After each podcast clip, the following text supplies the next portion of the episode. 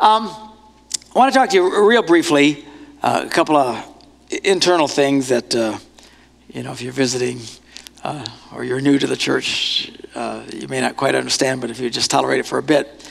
Um, when we did our uh, Go Beyond, Go Beyond campaign, a big fundraiser, uh, that we did in the spring. It was highly successful 1.2, 1.5 million dollars, whatever was uh, pledged. It was the first time anything at that level had been done at Celebration Church. And I don't know how many of you remember the message, but I preached a message celebrating it and then warning everybody says, You have to understand this. We've been doing this for a long time. We didn't fall off the turnip truck, truck yesterday. Is that whenever a church does something significant, God starts to do something really powerful in people's hearts and lives. Then the enemy comes rushing in like a flood, trying to stop it. And virtually always, what he does is he tries to get people upset about things that normally they wouldn't get upset about or that are pretty small in nature, but yet it becomes big to them. I don't know how many of you remember me warning about that, but I talked about this. Be careful, guard your hearts. Then, of course, nobody listens to me. And that's exactly what happens a few months later. People are getting upset about this, that, and the other. And someone said something to their kid uh, that they didn't like, or didn't smile the way they should have smiled, or they didn't like a change with the singers, or something like that, and have gotten all mad and upset. And of course, I think Satan just grins from ear to ear that he's so good. You have to understand, he's really good at what he does. You know, the, we're supposed to be aware of it, though. The Bible says, Paul wrote, he said, We are not ignorant of Satan's devices. I don't know who he was talking to because most people I know are incredibly ignorant of his devices, but we're not supposed to be. There are just blatantly obvious things he does, even though warning about it, uh, people still got caught up in it and, uh, and got all upset, and some have left, and some are still disturbed one way or the other. And uh, let me give you a word of advice. When something happens in a church, that you don't like. What is supposed to be your response? We're supposed to walk in love. Everybody say love. Love. Everybody, we're supposed to walk in love. Do you know what love is? Let's take a look at the Bible. Uh, first, you don't have to look it up. Don't worry about putting it on the screens, guys. But Paul in 1 Corinthians 13th chapter describes what love is. Many of us are familiar with this. They read these at weddings all the time. It wasn't written for weddings, it was written for churches. Uh, and he says, Love is patient. You know what it is to be patient? That means if something's not quite right, you wait until it can get right. It's called being patient. Okay, it takes some time. Love is kind, he says. He says it's not easily angered. Well, hello. How you go from love and peace and all of a sudden, boom, your emotions are inflamed. You are clearly being easily angered. What's the problem? Quite frankly, you're just not walking in love. Uh, it, here he says, Love keeps no record of wrongs. Oh my goodness. A lot of people, every time somebody hurts you, you write it down on your iPad, man. And you keep a detailed record and you stamp it. And I remember when they did, and you can tell they're not walking in love because even when they come and talk to us, what's wrong, they rattle off a list of the wrongs because they keep record of what's wrong. When you're doing that, you're not walking in love. So, well, I have some concerns. Okay, some concerns, fine. But when you've got a big list of diggy, diggy, diggy, diggy, diggy, there's something wrong. It's called not walking in love. Love rejoices with the truth. It always protects, Paul said. It always trusts. How can I trust? How can I trust? Well, by walking in love. That's what love does. Love trusts. And I've watched some of this over the last few months. You know, first it was, I'm mad because he did this. Okay, some little piddly thing. It wasn't really all that big a deal. And then, well, it's not what he did, it's the way he did it. And then, okay, so how you deal with that? And if we don't do something in the right way, the response should be love. Okay? You forgive. That's what it means to forgive. When somebody hurts you, you forgive. We just prayed the Lord's Prayer, right? Forgive us our sins as we forgive those who sin against us. What's that mean? People are going to sin against you, even your pastor, even other people in the church. People are going to say, do something, and that we find offensive. What's the response? To write it down and hang on to it and record it and tell everybody, talk it up? Or do you forgive? Sadly, many people do not forgive. They keep the record, they rehearse the record, and they broadcast the record because not they're, it's not that they're evil. We're not mad at anybody, uh, but they're not walking in love. Love. Uh, so now it's gone from I, I don't like what he did. Well, I just don't like the way he did it. And now it's you know one of the things running around is you know how you know how is he accountable? How can I trust him? How can I trust him? Well, it's called love. Love always trusts. Well, how do I know something terrible won't happen? You don't. Nobody has, there's no guarantee. Nobody, you know, people often want guarantees. How can I know my husband will never cheat on me? You don't. You know, you want to be a lying piece of caca, you can be a lying piece of caca. Some people are really good at it, by the way. They're quite gifted. And they cheat, and that's why it's called cheating. There's no guarantees. You can't get a guarantee on anything. You know, someone pointed out, well, church down over in such and such, the pastor was doing something inappropriate. How do we know you won't do it? Well, you don't. Okay, there's no, there's no system you can put in place to make sure somebody doesn't do something bad. Now, hopefully, you're praying for me that I don't do something bad instead of waiting for me to do something bad. Right? I would much prefer that than the latter. He said, oh, he's going to do something bad eventually. I, you know, there are people I know, they've got mad left and they can't wait for me to fall. They're just waiting. They're just waiting on this. He's got to go. He's got to screw up now. I know. I just wait. There's waiting. And if I fall, they will cheer. They will have parties. Woo! That is not love. Instead of waiting for me to fall, how about you pray that I don't fall? I would greatly appreciate that. Yes. Love always trusts. I can't trust. Oh, how, how do he's accountable? That means you don't trust, which means you don't love. I don't hate you. Nobody's mad at you. If you leave the church, and people have left the church over the last four months, even though I predicted this would happen if we don't pay attention, it's exactly what's happened. I'm not mad at them. I forgive them. Okay, but they're not walking in love. And now the fourth reiteration of this thing that's going around, particularly at the East Side campus, haven't had much. Sorry for the rest of you campuses who have to listen to this.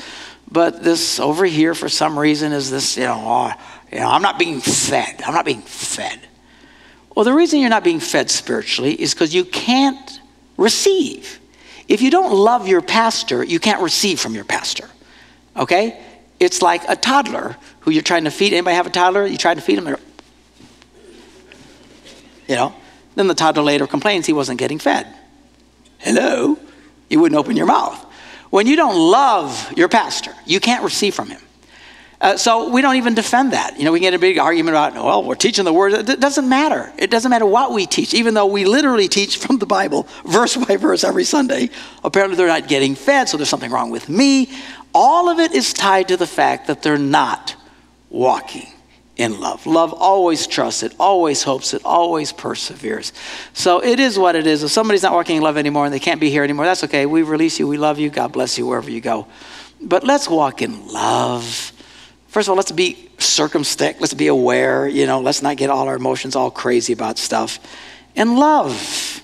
Love trusts, love believes, love covers a multitude of sins. It's not constantly revealing faults and weaknesses everywhere. Um, and we need to walk in forgiveness. Now, having said that, I have another little housekeeping deal uh, that, that I need to deal with, and that is this. When we came to uh, Green Bay uh, six, seven years ago, whenever it was, we stepped into a situation where the church was in great financial crisis. Uh, most of the people I knew who knew about the situation warned me, do not go there, do not go. But I felt we were supposed to come here. And we did. And God has been with us. And it was miraculously turned around. There were people, again, standing on the sidelines, cheering and waiting for this thing to fall apart. And the fact that it hasn't has actually discouraged a lot of people. Isn't that lovely? You know, they're just waiting for it to fall. Our death has been prophesied over and over again by so many. Really, this is your version of love. I can't wait till you fall. Um, so um, it was it was tough, uh, and we were at odds with the previous pastor. We weren't attacking, but they were attacking us big time. They were very angry. They were very bitter. They started another church. They caused a lot of dissension here. 250 people from this congregation went over. They left.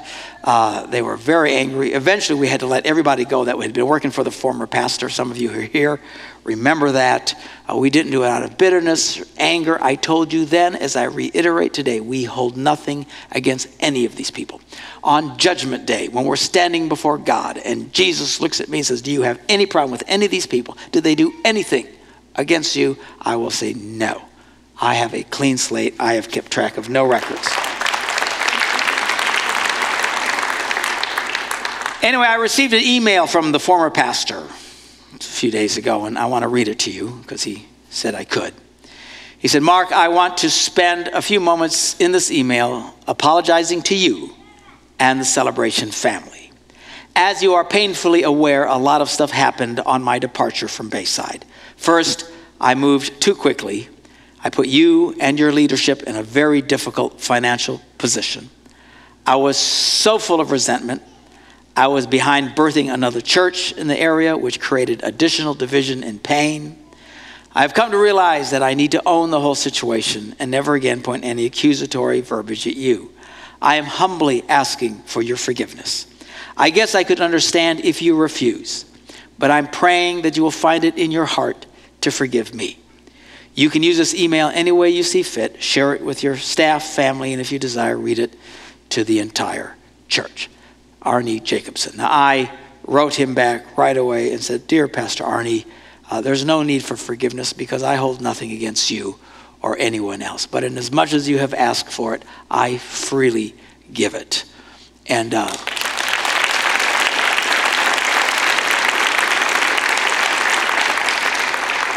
I am meeting with him tomorrow night and uh, having dinner with him, and I'm going to invite him to come back to Celebration Church and to preach on a Sunday morning, uh, either in October, November, whenever he gets a free date. You say, why would you do that? Because we're going to love him. And when he comes, we will respect him, we will celebrate him, and we will cheerfully listen to whatever he has to say with open hearts. You say, How can you trust him? Because we're walking in love, because love always trusts. What if he hurts you again in the future? Well, shock and amazement. That happens all the time. What are you going to do? We will forgive if that happens again. Remember, Jesus said you need to forgive 490 times a day. All right? Now, thankfully, I've had no one ever push that number on me. but, uh, but we will forgive and we will have him come back and we will celebrate him. And I'm looking forward to, uh, to a healing uh, with him and stuff because I don't want to hold anything against anybody. I don't I just don't think in those terms. So I'm asking you to do what I require of myself, which is to forgive people. If somebody hurts you, you don't write it down. You don't rehearse it. You don't hang on to it. You don't talk it up with your friends. You don't just get all full of bitterness and anger and you can't receive and now you're starving to death spiritually. These are all signs of not walking in love. We need to love people. Christianity 101 is we have to forgive. If you don't forgive, you don't get this. And there's a lot of you listening to me right now, I know you struggle with forgiveness.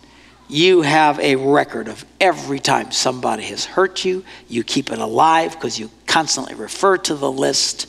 You're mad at this person who did that, and that person did that, and don't even get me started on my ex wife, and la la la la la. You got, you're full of poison I don't know how you sleep at night. Some of you literally are going to die early. You will literally die early and young, way years before God ever intended for you to die, just because you're so full of bitterness and anger and stuff. I implore you, let it go. Anyone who has offended you or hurt you, let it go. If I have offended or hurt you, I can't imagine that would happen. But. Uh, Look, I'm in people's faces all the time. If you come to celebrate, if you've never been ticked off at something I say, you're not paying attention. All right? It is what it is. Well, that was inappropriate. That was yeah. Welcome to Mark Gungor's church. Okay, it is what it is. You either love it or you hate it. hopefully you walk in love. If someone hurts you or offends you or something, let it go. Don't carry all this stuff and you carry all these hurts and pains and you walk around like this and you're just, I don't know, I'm not feeling the joy of the Lord anymore. And I'm, I'm not getting fed. I can't even sit at the table. How can I get fed? I got this thing on my back. You know, and they're walking around miserable.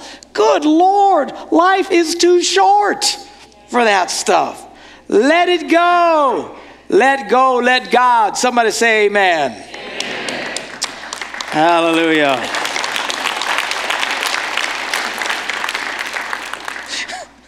I messed up my iPad.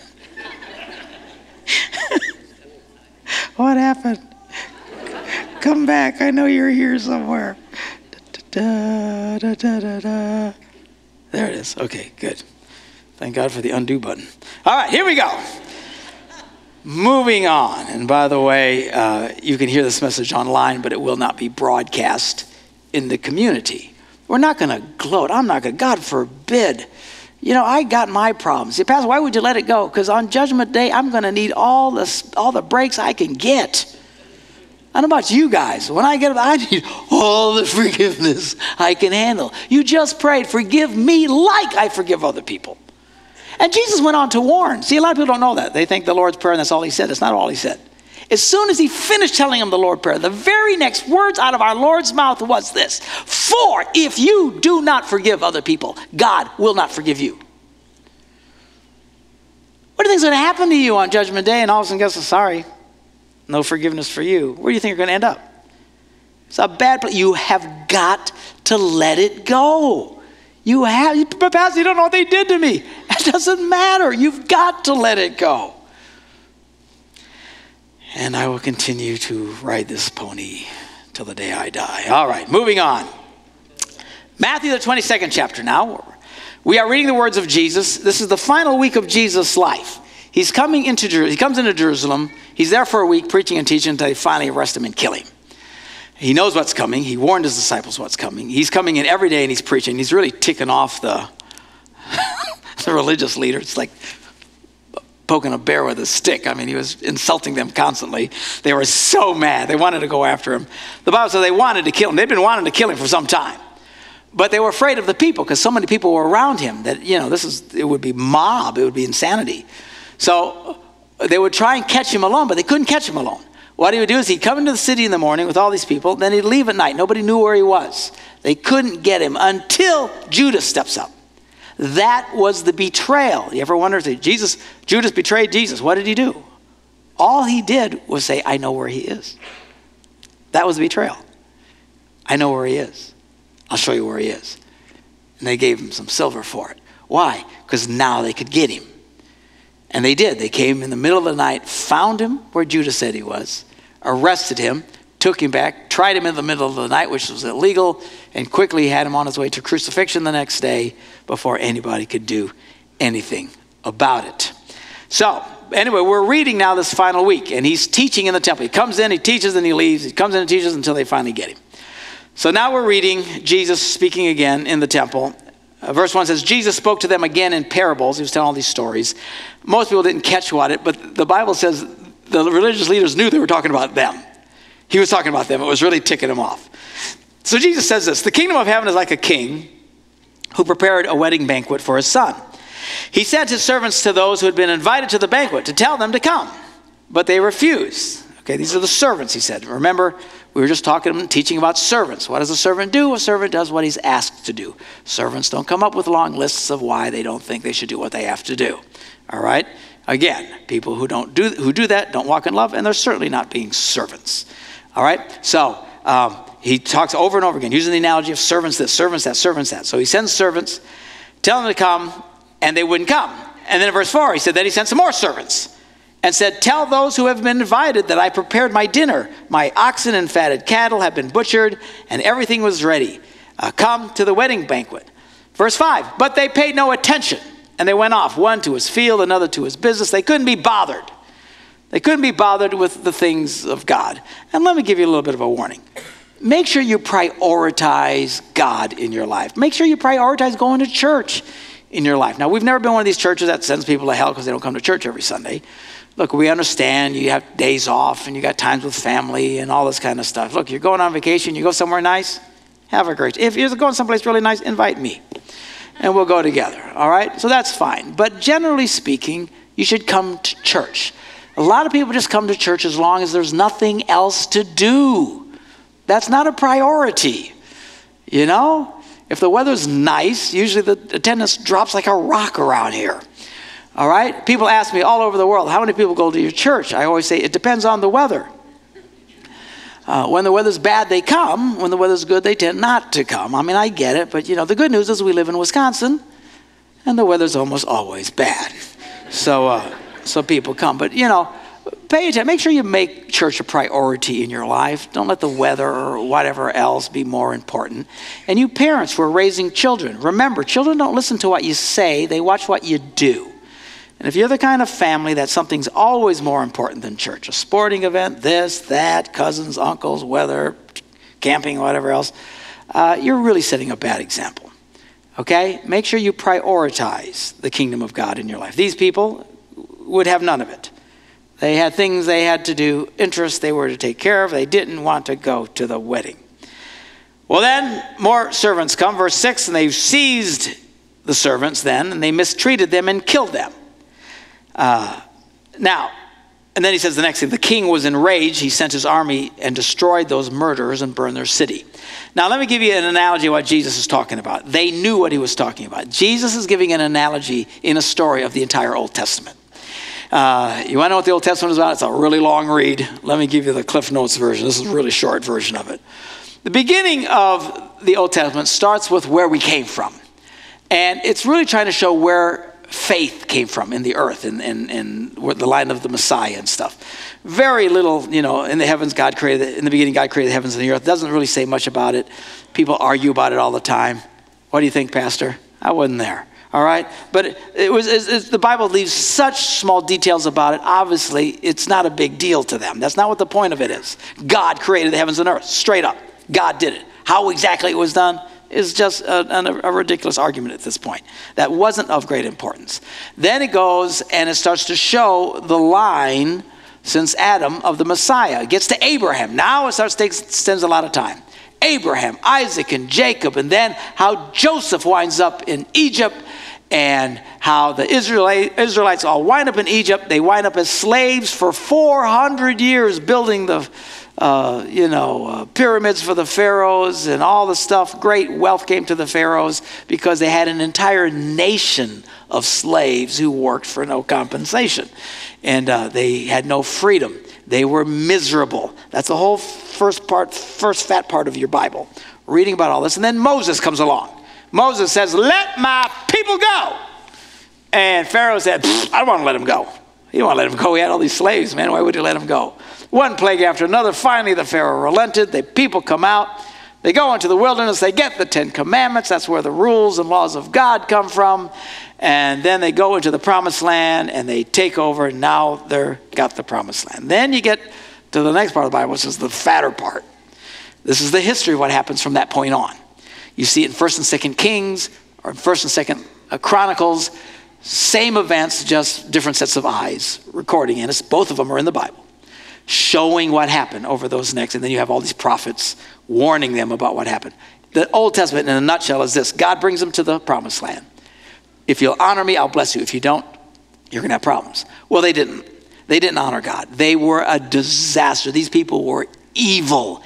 Evil. I'm not talking about people who are grumpy because they didn't get their coffee in the morning. I'm talking evil, evil, evil. They did things, sexual things, enough to make a person vomit. If you want to get grossed out, read these people. They sacrificed their own children to these pagan gods. We're talking the Jews, religious people, the people who came out of Egypt. Moses, the Ten Commandments, all these miracles, man in the wilderness, all these people, they turned their back on God, and God kept sending them prophets and warning them, You better stop it, or I am going to destroy your nation. And he kept warning, I'm going to kill you if you, I'm going to kill you if you don't. And you read it, and it's a really long read. Halfway through, I'm thinking, just kill him already. What's taking so long? You know, I'd have killed him a long time ago. Which shows one thing God is very patient. You think God's mad at you because you have an anger issue that you haven't gotten over yet? Just relax, okay? You think God's impatient with you? Go read 1st and 2nd Kings. You'll feel like a saint, all right? So finally, after hundreds and hundreds and hundreds of years of this insanity, God says, I've had it. And he finally sends the Babylonian army comes in, destroys everything. It's a bloodbath, destroys the entire nation. And a small remnant of them survive and they're taken into Babylonian captivity.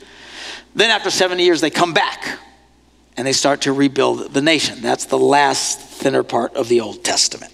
Brings us up to the birth of Jesus. They come back. Now, since that time when the Babylonians came in, they had no control over their lives. They were always under the thumb of some nation. Uh, the Babylonians, and eventually when Jesus is born, they're under the thumb of the the Romans. The Romans were there. The Romans eventually destroyed Jerusalem uh, 70 years or something after the, Jesus was crucified. Uh, uh, the Romans destroyed everything, and they were scattered throughout the world. The Jews, since the time of the Babylonian captivity, have not held their own land and their own destiny until 1948. That was a major deal. Now the Jews are in Israel. That's why you hear so much about people talking about these are the last days, and we believe all of this is coming to an end.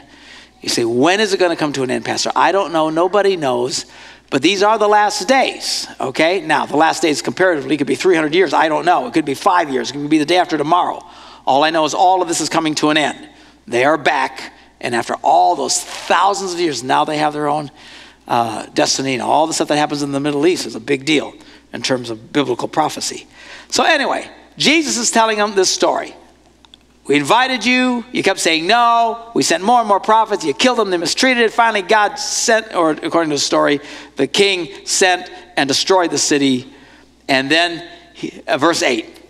Jesus said, Then he says to his servants, The wedding banquet is ready, but those I invited did not deserve to come. Again, he's talking to these Pharisees. They did not want to come. They were rejecting him as Messiah. They didn't want to have anything to do with the Christian message. And, uh, so he says to his servants, Go to the street corners and invite to the banquet anyone you find. So the servants went out into the streets and gathered all the people they could find, the bad as well as the good, and the wedding hall was filled with guests. This is Jesus prophesying about what's going to happen. Christianity is coming. And after he was raised from the dead and the gospel went into all the world, they went and they invited everybody. This is a huge change in the prophet, uh, the uh, preaching of the gospel of Jesus Christ. Anybody, everybody can get in on this deal. Doesn't matter who you are, doesn't matter if you're a slave, free, Roman, under the Roman Empire, it didn't matter. Everybody could come in. This was a big deal. Up until this point, if you wanted to know Jehovah, you had to become a Jew. You had to be circumcised, you had to obey all the rules and, and stuff. To this day, if you want to become a Jew, it's a big stinking deal. All right? In fact, most religions are this. You want to become a Muslim, it's a big stinking deal. You got to go through all kinds of stuff. You want to become a Buddhist, all you got to learn and study, you know, all in an attempt that they could try and find God. The beauty of Christianity is you can come right now, right here today, and experience God and be dumb as a brick and don't know anything. That's the beauty of Christianity, right? That's why Christianity spread like crazy throughout the world. When they started going into the Roman Empire and all the pagan countries, and they started saying, You can experience God right now. Well, what do I got to do? Believe. What else? That's pretty much it. What? This is incredible. They didn't have to buy it. It didn't matter what their standard was in life. That's why they lashed on to Christianity like crazy. And they were experiencing God in their lives, even though they had to first experience God and then start learning. And it was amazing. It, this is his story. This is what he's saying. They went out and he invited everybody. But in the gathering of everybody, there are people who get gathered in who really aren't part of the deal.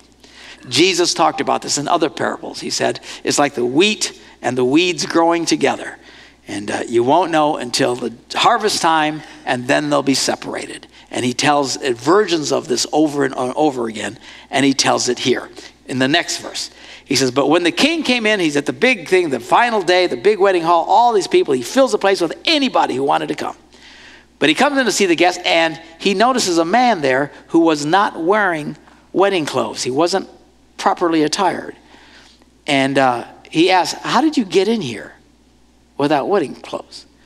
And the man was speechless. There is a day coming. Hear my words. There is a day coming we will all stand before God And there's going to be a lot of people who spent their whole lives in and around churches, part of the whole Christian community, but they will get before God on that day and He's going to look and say, What, what are you doing here? What are you doing here? And you're going to be speechless. These are people who've never truly surrendered their hearts to God. Christianity is so wonderful, everybody, anybody can come in. There is the bar to get into this place is you can't get any lower. anybody can come in. That's the beauty of it. But he warns in that there will be people in and amongst us who, despite it all, still won't get this. I challenge you this morning, you listening to me, where are you at with God in your life? Well, I go to church, well, I do. It takes more than that. You need to truly surrender your heart to Christ, to be born again, and to know God. You young people who are listening to me, you know, you were ra- you've been raised in the church. Your parents are Christians. Your grandma and grandpa were Christians. Everybody you know is Christian. Don't think that because you're raised in a Christian home that you're a Christian. You're no, no more, being raised in a Christian home no more makes you a Christian than sleeping in the garage turns you into a car. You have to come to know God yourself. Every man, every woman, every child has to totally surrender their lives to Jesus Christ so that they can be born again and truly experience this glorious thing. It's a scary thing. Anyway, the guy was speechless, and the king told his attendants, Tie him hand and foot and throw him outside into the darkness, where there will be weeping and gnashing of teeth. You don't want that to be you. And in verse 14, he said, Many are invited, but few are chosen. And that was his parable. The good news again everybody, anybody can come. There's no it doesn't matter what you've done. Say, Pastor, I've been a horrible person. I've done this. It doesn't matter. Anybody can come and experience God in their lives, experience forgiveness, and truly know God. But there's a difference between a person who's truly surrendered his life and a poser who looks and sounds like he's saying the right thing, but he knows. The only one who knows. It's not our job to decide who is and who isn't. That's where you're not supposed to judge. We don't know. You know, and God knows. And sadly, it won't be until that day that a lot of the posers, well, all the posers will be revealed. Let me ask you a question. Are you really understanding this? Have you truly surrendered to Christ? Your campus pastor is about to uh, uh, serve communion and given an opportunity to pray and truly surrender your life to Christ. And by the way, just because you pray that prayer, some of you could pray the prayer for years, you still haven't surrendered. You know you haven't. You're still hanging on to every sin and bitterness and anger and unforgiveness you can possibly think of. You need to get this right. You need to let go and let God. Let's pray. Father, we thank you for your word. Thank you for your truth. Father, number one, help us to walk in forgiveness and help us to walk in love. Help us to be people of love who don't keep track of records. And we won't find ourselves starving spiritually because we can't stand those who are trying to feed us. Help us to love and not to keep records of wrong. And Lord, thank you for this glorious good news that anybody who wants to come can come. But Lord, help us to be the real deal. Help us to take this seriously. In Jesus' name we pray. And everybody said, Amen. God bless you. Amen.